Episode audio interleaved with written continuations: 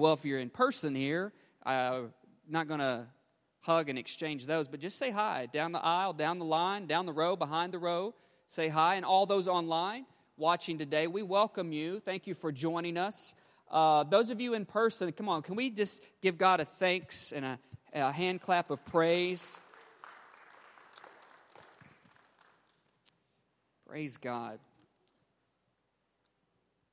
Well, let me uh, let's transition and get into the word today. Who's ready for the word? A couple folks are good.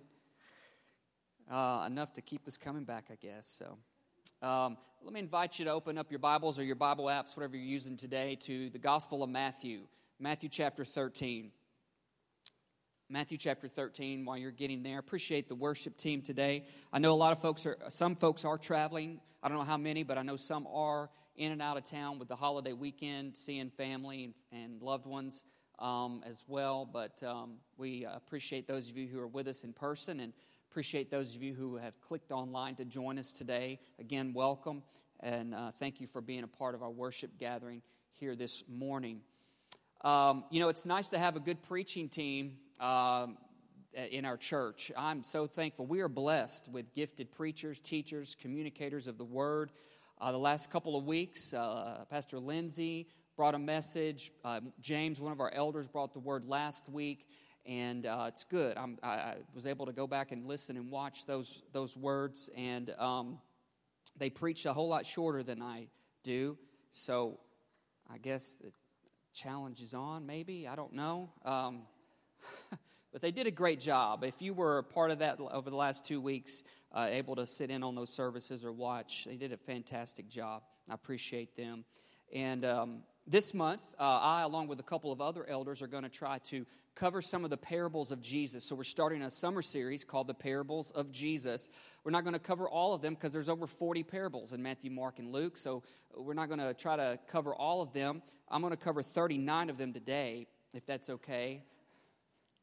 That's a joke. Lord help me.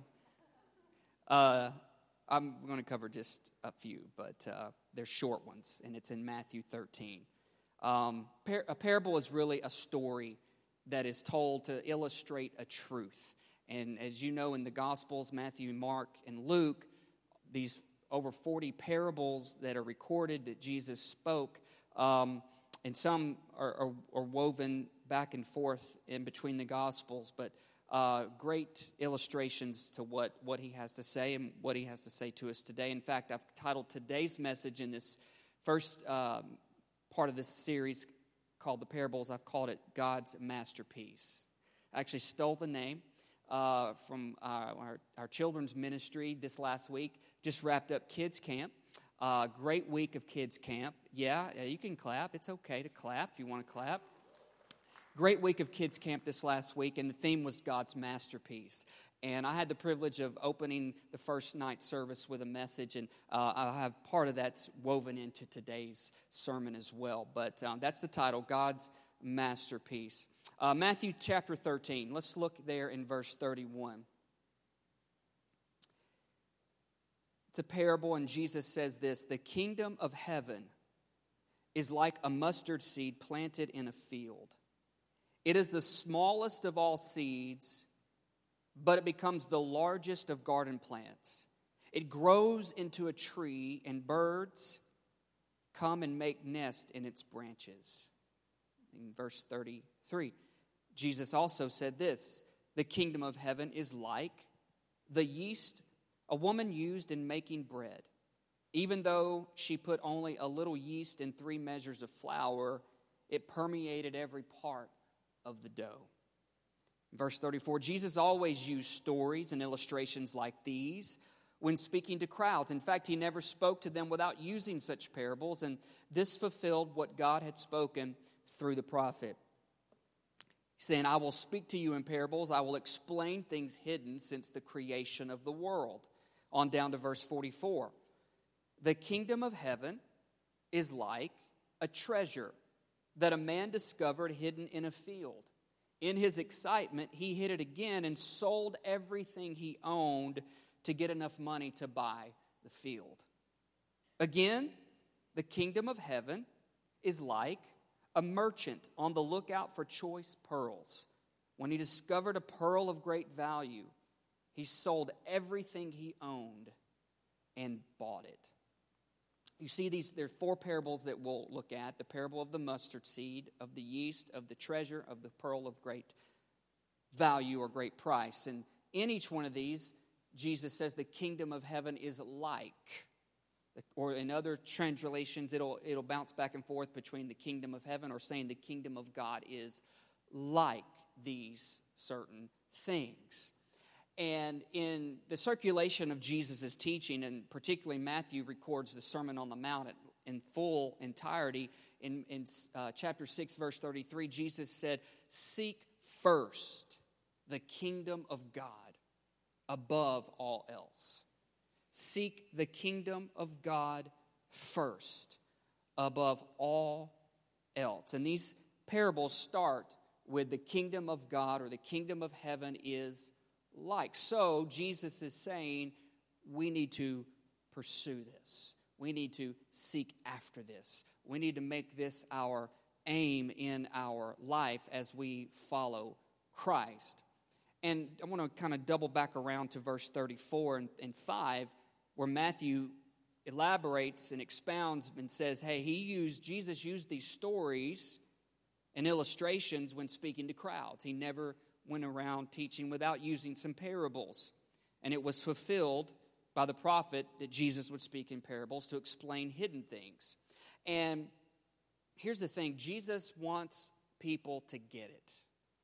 He wants the light bulb to come on in their head. He wants the light to shine. He wants revelation to hit. He wants illumination to come to the heart of mankind. He wants, his, he wants people to get that He is the way, the truth, and the life. That He does not change. He's the same yesterday, today, and forever. He wants to, us to get that. He, over 40 parables to explain a truth, to get us to get hey, his way is the best way. His way is the way. In fact, that was what, before the word Christian and Christianity was ever used, it was the way. That's why the writer tells us of Christ, he is the way. That was the way. The kingdom of God is the way. And he wants us to understand it, wants us to get it. Paul further illustrates this in 2 Corinthians 3, verse 12, he says, Since this new way gives us such confidence, the new way of following God in Christ gives us such confidence, says we can be very bold. Says we are not like Moses, who put a veil over his face so the people of Israel will not see the glory, the love, and the power of God, even though it was destined to fade away. But the people's minds were hardened, and to this day, whenever the old covenant is being read, the same veil covers their minds, so they cannot understand the truth. And this veil can be removed only by going to church. No. This veil can only be removed by believing in Christ. It says, yes, even today, when they read Moses' writings, their hearts are covered with that veil and they do not understand but whenever someone turns to the Lord, whenever someone turns to the Lord, that veil is taken away. You can see clearly. For the Lord is the Spirit, and wherever the Spirit of the Lord is, there is freedom. So, all of us who have had that veil removed, those who have turned to the Lord, can see and reflect the glory of the Lord, the love and the power of God. And the Lord, who is the Spirit, makes us more and more like Him as we are changed into His glorious image. So when a person turns to the Lord, those of us who have turned to the Lord begin to see and take note of a great change happens. Now, God doesn't instantly change everything about us. There's a lot of things instantly He changes about us. But not everything in us gets changed. There's a thing called the doctrine of sanctification. Basically, it's an ongoing process as we follow Jesus. We are to also be changed to become more like Jesus. because none of us could raise our hands and say we have arrived, we have been perfected. I once knew a, a, a guy who said, You know, I think I'm almost sanctified. There's just one more thing the Lord's wanting to do in me, and then I'm going to be sanctified. Now, I was fairly young in the Lord at the time, but I, I was thinking it was the Holy Spirit giving me enough sense to think that doesn't make any sense. Because how can a person on this side of eternity become completely sanctified. We can't. Now, the goal is, in God's eyes, is that we would go from glory to glory, from faith to faith, and constantly let Him change us. As Paul illustrates, as the Spirit of the Lord is working in a person, there becomes freedom in that person's life, and God makes these changes in us and transforms us more into the image of Jesus. And so, like these parables, the parable of the mustard seed, the kingdom of God starts out small in our life, not insignificant, but small. And over time, it grows and grows and grows and becomes large and becomes strong and becomes supportive and becomes stable in our life to provide the longevity of faith, not only from for you and me, but also for us to be able to then also pass this along to others, those in our own family, those in our community, those whomever the Lord would have us be around and make disciples of. That the way the kingdom of God works is it grows. I mean, come on, if God showed you and me everything He was going to accomplish in our life the moment we got saved, one, it would freak us out and scare us, and we wouldn't, we wouldn't ever go for it because we would begin to see the different trials we would have to go through. We would have to see the different steps of, of tribulation we would have to go through, setbacks we would have to go through, people who would have to, that we would let down, that they would let us down, all these different things. And two, we wouldn't have to be dependent on God anymore if He showed us everything all at one time. That's why there's a change. It's a process of growth, a process of change. And he says the kingdom of God is like this mustard seed. Oh, it, it looks small, it is tiny, but inside it has so much potential to be more than what you could ever think it could possibly be. Because there are some things you and I have gone through and some situations we have dealt with and, and, and seasons that we have endured that if we did not have the Lord, we would not have made it we would not have made it. And there are things that God does in us that shocks us in a way, surprises us in a way, because He is always more and always above and always beyond what we can ever think, what we can ever think or imagine in our mind. Ephesians 3:20. We serve a God who is able to do abundantly and above all that we are able to think or ask according to the power that works within us, right? And so, like these parables, the mustard seed, the kingdom of, the kingdom of heaven starts that way, but it grows that way. It grows continuously in our life, and or it should at least. Like the parables of the yeast, it gets worked into the dough. The kingdom of God gets worked in, kneaded in. Any bakers, any bread makers, yeah, you work that yeast into the dough, and, uh, and, and, and over, and what it does, it transforms that dough and it, and it gives the illustration. Jesus gives this illustration just a little into the big, makes it bigger, makes it better. And so the kingdom of God gets worked into our life because there are things that, that God will set us up for and, and lead us into that, that is oftentimes uncomfortable, but it's the kneading of his hand in our life. Anybody ever get a massage? Like, uh, you know, a godly massage, you know? And you know, and you know, and, and you get it, you get worked on your shoulders or something like that, and it works. even They may say you've got knots, you know, in your in your in your shoulder or your or kind of in your back, your neck, and they work it out. That's God works stuff out in our life, and He works His kingdom into our life. But the changes don't just happen just because we happen to sit in church or happen to sit in front of the TV or something that is promoting the gospel, the change happens like the parables.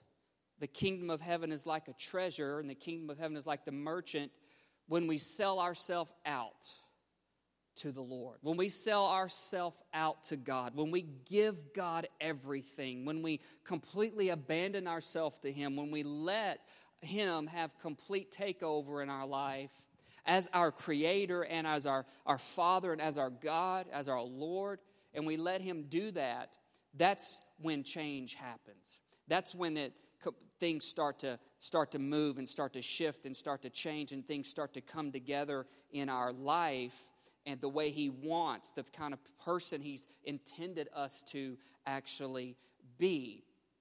And the thing about it is, we don't know everything that He wants to do. We, we kind of believe, most of the time, believe that God has this great plan, has these things planned for us, and has this purpose for our life. And yeah, we want to know it all. We want to we want to see it all come together, but we have to yield like these parables. We have to yield and and surrender to and, uh, and give time to God and give God space and give Him opportunity to work in our life. If not, then we can we don't ever expect to change. Don't ever expect to grow. Don't ever expect your faith to get up. Don't ever think that anything great for the you'll do anything good for the, for God if you don't allow the working of the kingdom to happen in your life. If you just want to stay the same, don't pray. Don't read the word. Don't go to church don't be in fellowship or accountability with, with believers. You know, just kind of hang loose and you'll coast. But if you want to be everything God has called you to be, and you want your families, and you want your marriages, you want your kids, you want your relationships, you want the inwardness of who you were created to be. You see, God in Ecclesiastes it said God has put eternity in the hearts of man, and there's only one who can fill that, that hole. There's only one who can fill that space, and that is God in Christ Jesus. So these parables propose some questions for us to consider. And I've kind of already shown my cards on that. One, are we intentionally pursuing God's kingdom first? We need to ask ourselves these kinds of questions, especially from time to time. Are we intentionally pursuing God's kingdom first? Number two, are we intentionally cultivating the seed of God's kingdom? Are we intentionally cultivating the seed of God's kingdom through prayer, through a relationship with the Lord, through the Word of God, uh, opening our face to the Word before we give our life to the world. We face the world every day. We go to people every day. We're out in this thing every day. And we need the substance of something greater than what this world can offer us, especially in this day and time where we're politic to death, we're pandemic to death, we're, we're just ran over by all sorts of things every day. Man, the only thing that's ever going to clear our vision, there anything that's ever going to make sure there's a balm in our heart of wholeness and healing and goodness and kindness is letting the Word of God read us. Is letting the Word of God wash over us, as it says. And it makes us clean. I, if, if we give ourselves too much to too many voices in the world, to too many sights and sounds in the world, it's just going to irritate the mess out of us. It's just going to irritate us. And we're going to get jaded, and um, we're going to have to block people, you know, on Facebook because you just see stuff and it irritates the mess out of you. It irritates the mess out of me sometimes. And I'm like, Lord, I, I, I got to I got to get it. What, what do you have to say? Because I'm getting messed up over here, and I don't want my opinions to be greater than who you are and what you have to say, right, church? And we have to be bold enough and honest enough to do that kind of stuff. Uh, if we, if we want to see our world and the landscape of our country have harvest of righteousness, then God's saying, Look, I'm depending on my people who were called by my name to humble themselves and to pray, to seek my face, to turn from their wicked ways, and then I will hear from heaven, and then I will heal their land, and I will come and forgive them. I want to see the, a move of the Holy Spirit blow across our country.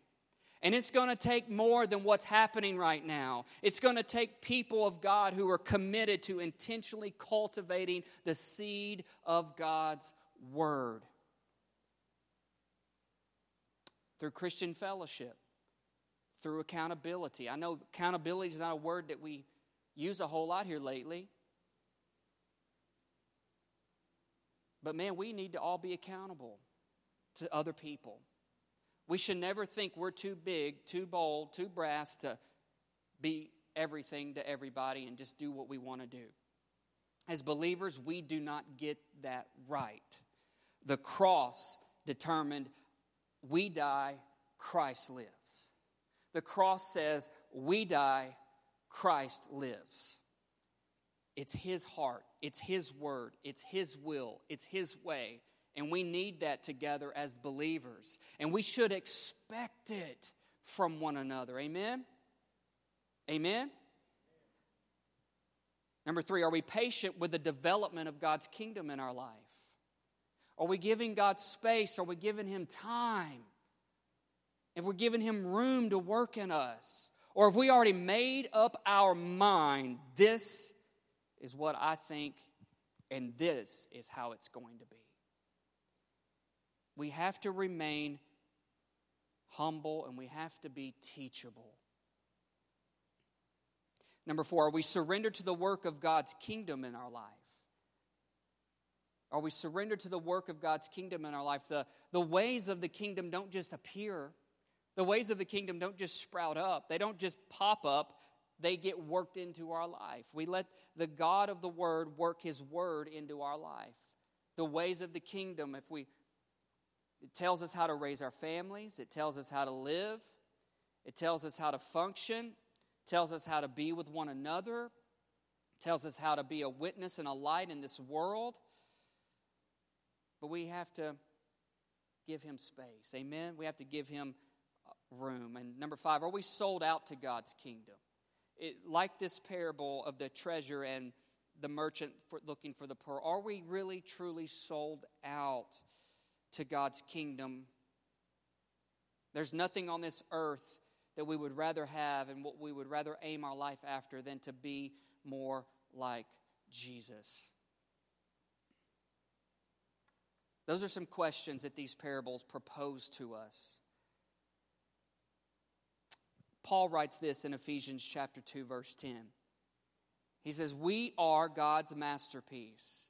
He has created us anew in Christ Jesus."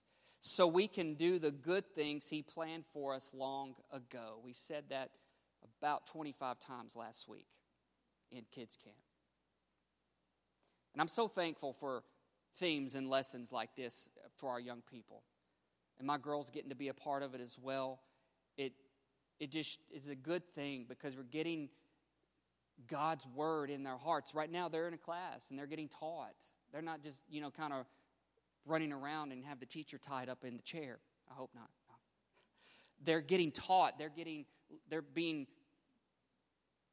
given the word of God in a very good way, and I'm so thankful for that. And this week, uh, youth camp is going to be taking place.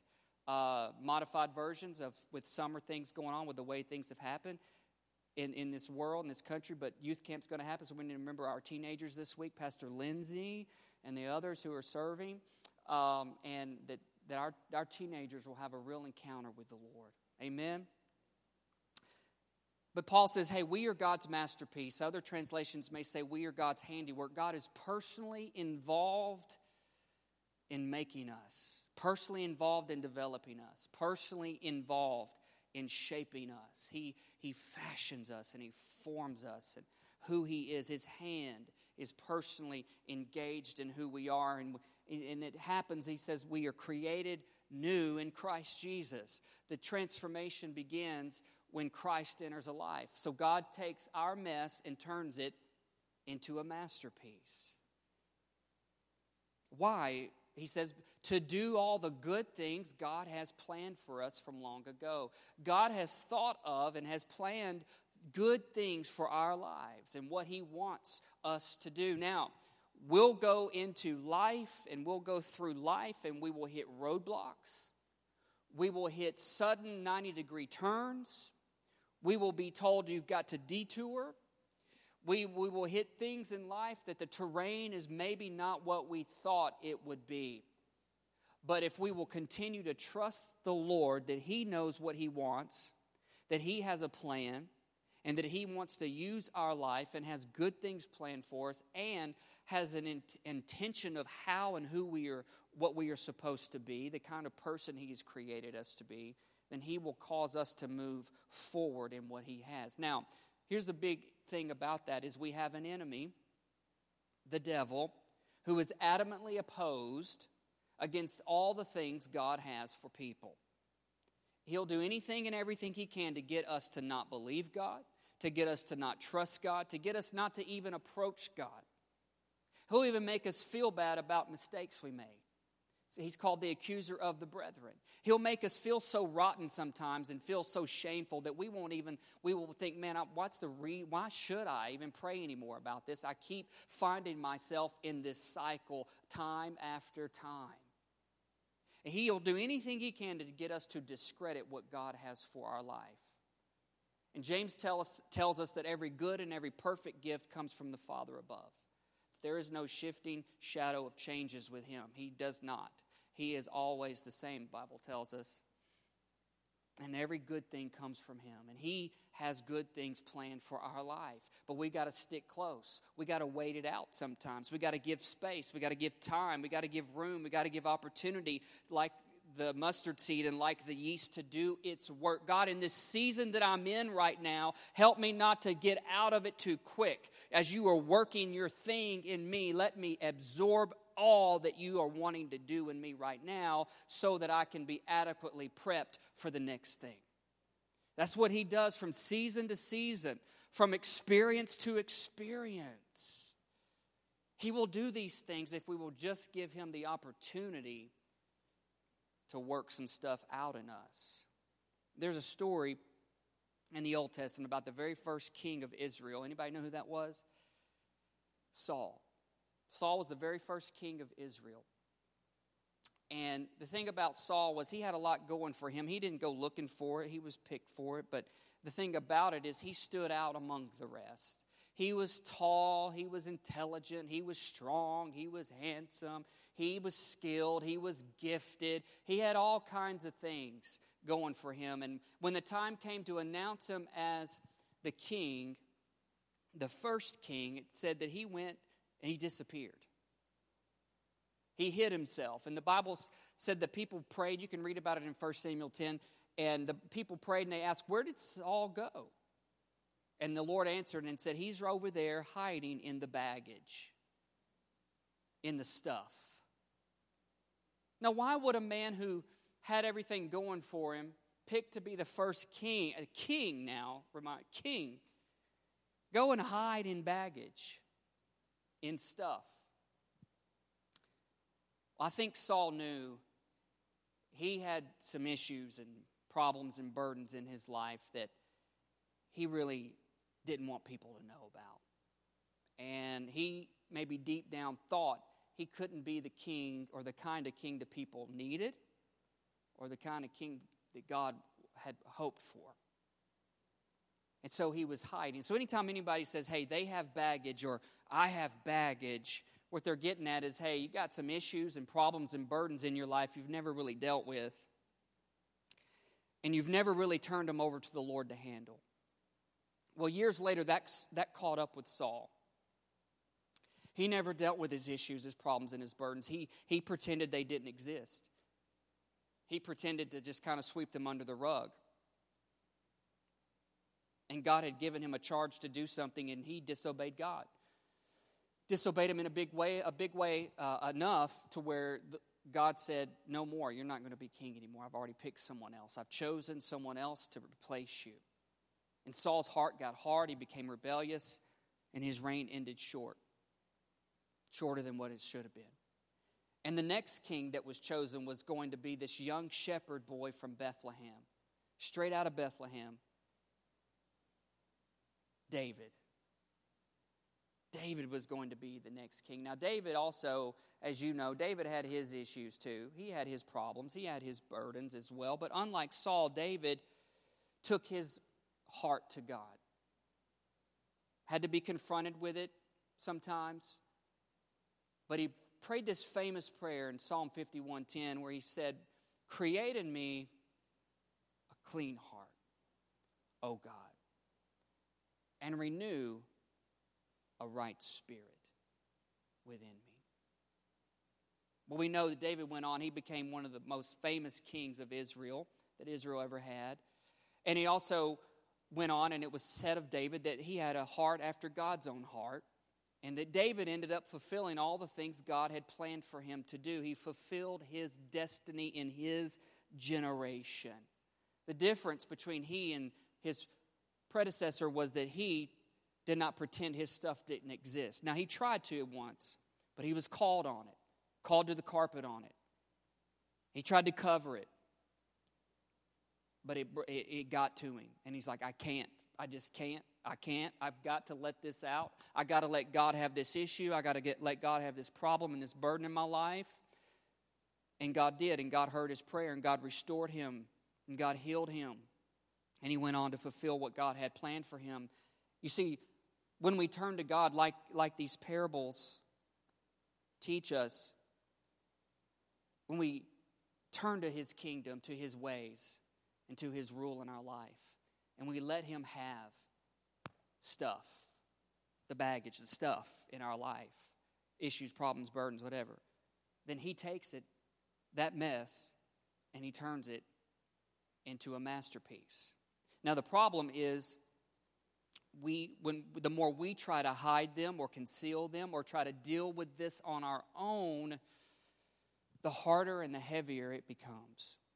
In fact, so much so that it can slow us and potentially stop us in our tracks from not fulfilling what God had for our life and being the kind of person that God has created us to be, like Saul did. See, we all have issues. You got issues, I got issues. Every God, every God's child has issues. We all have issues. We have problems we deal with, struggle with. We all have burdens that are heavy, hard to bear, from fear to anxiety to stress. You name it. We all have issues and b- problems and burdens in our life. We all have stuff. We can hide in the baggage and pretend and let that stuff cover us and still try to be somebody. Or we can bring it to God and let God deal with it. Let God have it. So, what do we do with all of this stuff in our life? we, we get saved, we get have the love of Christ come in, the Holy Spirit fill our life, and we get happy, we get joyful. Then also later, through time, we, we get jaded, we get critical, we get burdened, we get confused, we get doubtful at times. And all these conflicting th- thoughts and emotions cross our heart, cross our mind, and we're like, man, I wanted life to just be kind of hunky dory after Christ. I didn't want to have to have to really experience any pain or any problems or any hardships or, or God forbid you start dealing with my jealousy. What?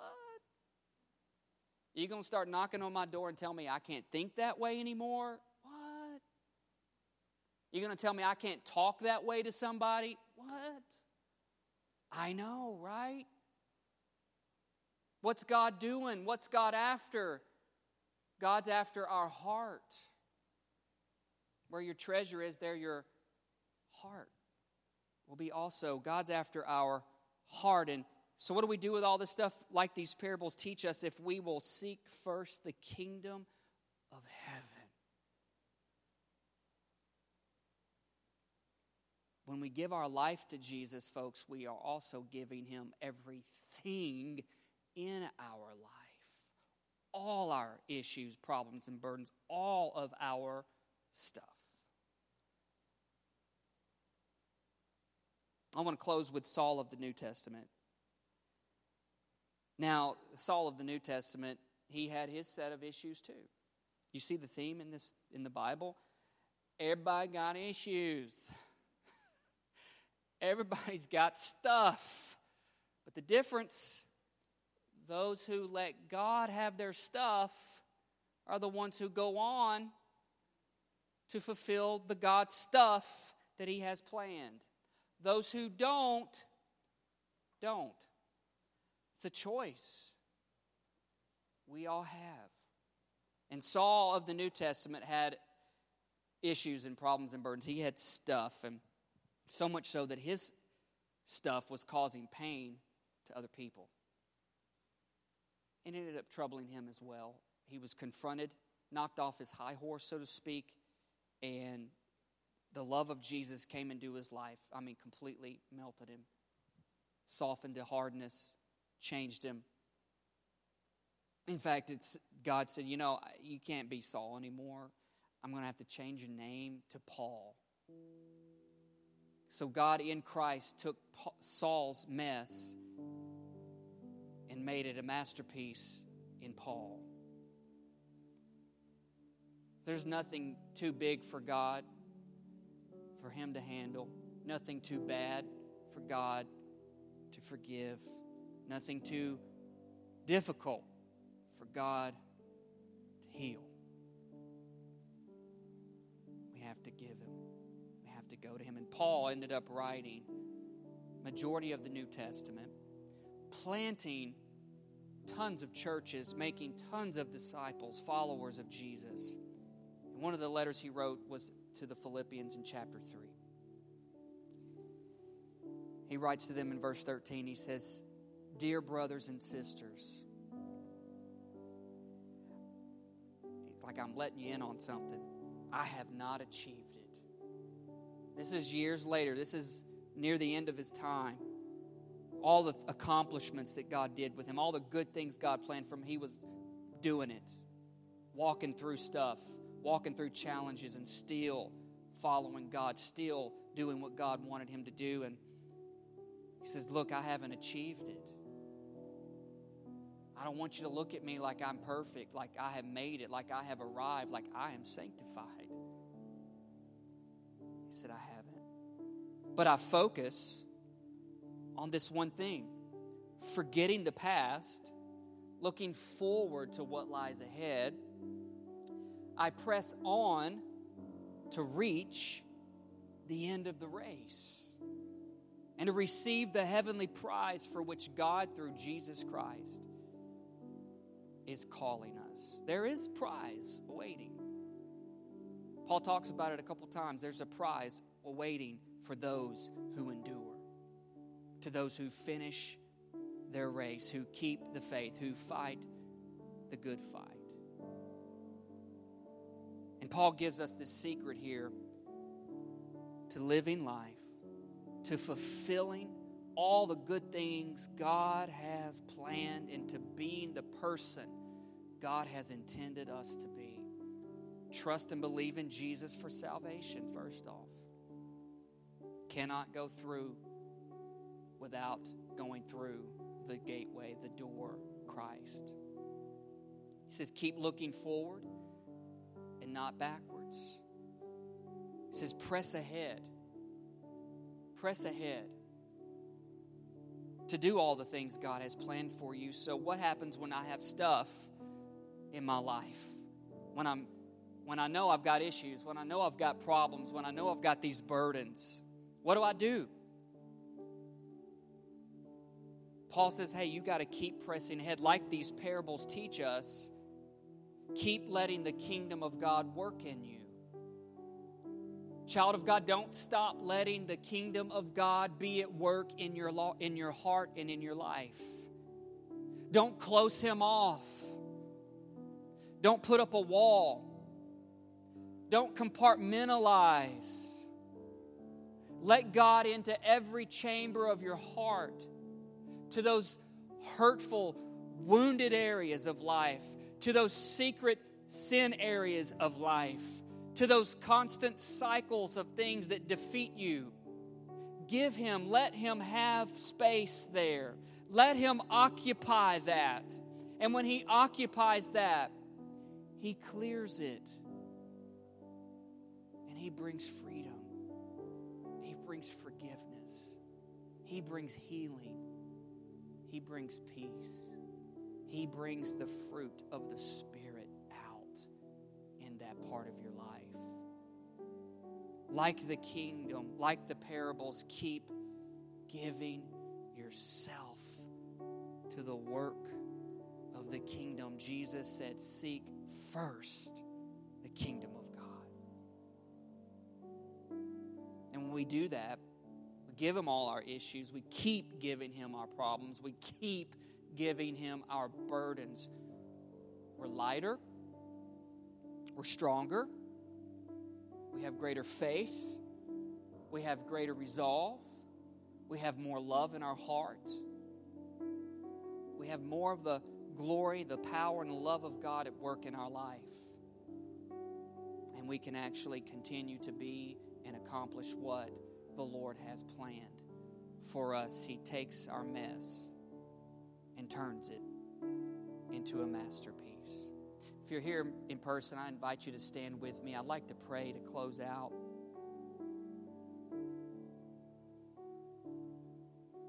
You're watching at home or wherever you might be. I encourage you to take a moment.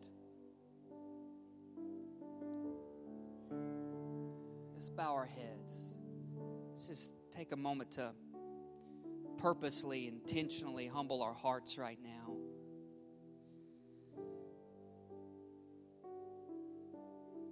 So, what, what about it? What are some of the issues and the problems and the burdens in your life right now? What is it you're fighting? What is it you're struggling?